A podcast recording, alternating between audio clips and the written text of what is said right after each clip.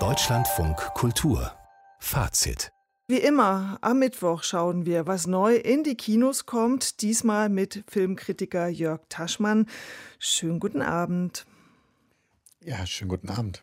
Da ist zunächst Minari, ein Film, der schon viele Auszeichnungen bekommen hat, bis hin zur Oscar-Nominierung im deutschen Verleih zu finden unter dem Titel Minari, wo wir Wurzeln schlagen. Regie hat Lee Isaac Chung geführt. Worum geht es in diesem Film? Also es ist ein amerikanischer Film, in dem hauptsächlich koreanisch gesprochen wird, weil es geht darum, dass eine aus wirtschaftlichen Gründen aus Südkorea in die USA migrierte Familie, die dort auch schon seit einigen Jahren lebt, in das ländliche Arkansas umzieht. Da muss man zunächst in einem großen Wohnmobil leben, also Eltern und zwei Kinder.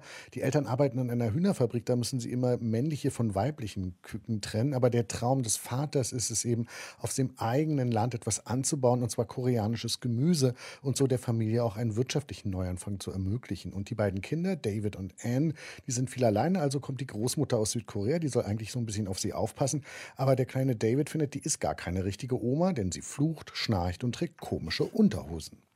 Also ist eine klassische Einwanderungsgeschichte, wie ja schon viele erzählt wurden. Was macht diese jetzt so besonders? Ich finde, das Besondere an diesem Film ist, ähm, äh, Regisseur Lee Isaac Chung erzählt so ein bisschen eine semi-autografische Geschichte. Er ist in den USA geboren, aber auch das Kind koreanischer Eltern. Und was ihn abhebt von anderen US-Filmen mit diesem Thema ist, äh, dass er einerseits eben die Sprache sehr stark in den Vordergrund stellt, nämlich Koreanisch. In dem Film wird etwa zu 80 Prozent Koreanisch und 20 Prozent nur Englisch geredet. Und dabei geht es eben dann auch, wenn es um die Sprache geht, um Anpassung, um Wandel, um die eigene Kultur, das Beharren. Und vor allem der Wechsel zwischen diesen beiden Sprachen zeigt eben, wie man komplex und alltägliche Probleme in einem Film sehr schön darstellen kann. Und jetzt hören wir einfach mal kurz in den Originaltrailer des Films herein. What a wonderful day to be in the house of the Lord. If you're here with us for the first time, please stand. What a beautiful family. Glad you're here. 미국 애들은 할머니랑 같이 방 쓰는 거 싫어한다던데. I don't like Grandma. 걔는 안 그래요. 한국애니까. Ja, also man hört hier schon so ein bisschen diese beiden Sprachen. Das war übrigens in der Kirche, wo man diese Familie willkommen heißt. Das war das englische Teil davon. Äh, und am Ende des Ausschnitts sagt der kleine David, Oma riecht nach Korea. Und dafür wird er dann vom Vater auf Koreanisch angemeckert. Das heißt, die Kinder, die beiden Kleinen reden immer Englisch miteinander und sonst äh, wird Koreanisch geredet. Das ist leider in der deutschen Fassung vollkommen kaputt synchronisiert worden, äh, weil da reden irgendwie alle Deutsch, nur die Oma darf noch Koreanisch reden. Das ist sehr, sehr, sehr schade, weil der Film sehr viel über Sprache transportiert. Und deswegen empfehle empfehle ich allen, die es irgendwie können, einfach die Originalfassung mit Untertiteln gucken.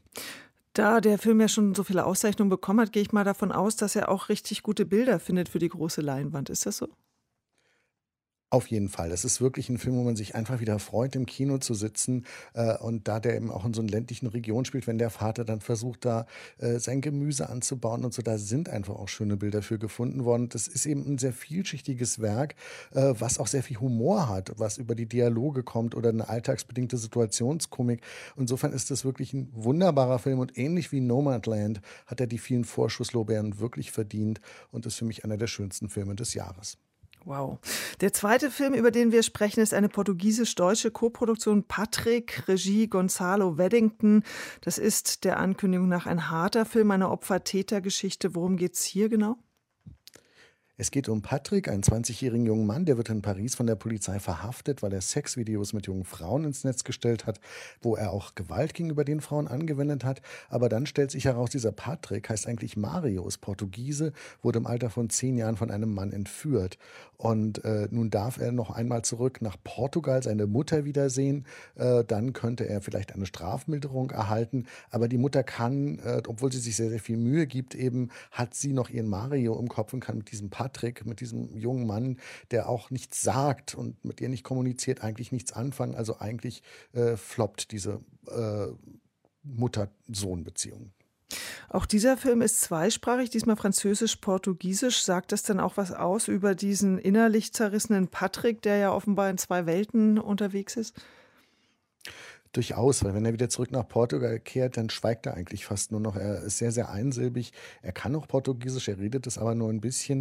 Und dann kommt eine Cousine und dann öffnet er sich so ein bisschen. Aber dann muss er wieder zurück ins Französische verfallen, weil das eben die Sprache ist, in der er in den letzten zehn Jahren gelebt hat. Also es ist kein uninteressanter Film, aber ich finde ihn einfach zu hart, weil er zu viele wirklich äh, Kindesmissbrauch, äh, äh, Frauenmissbrauch, also es ist mir, es wird zwar sehr ruhig erzählt und jetzt nicht irgendwie in äh, schlimmen Bildern oder so, aber was da unterschwellig mit dem Zuschauer gemacht wird, ist schon hart.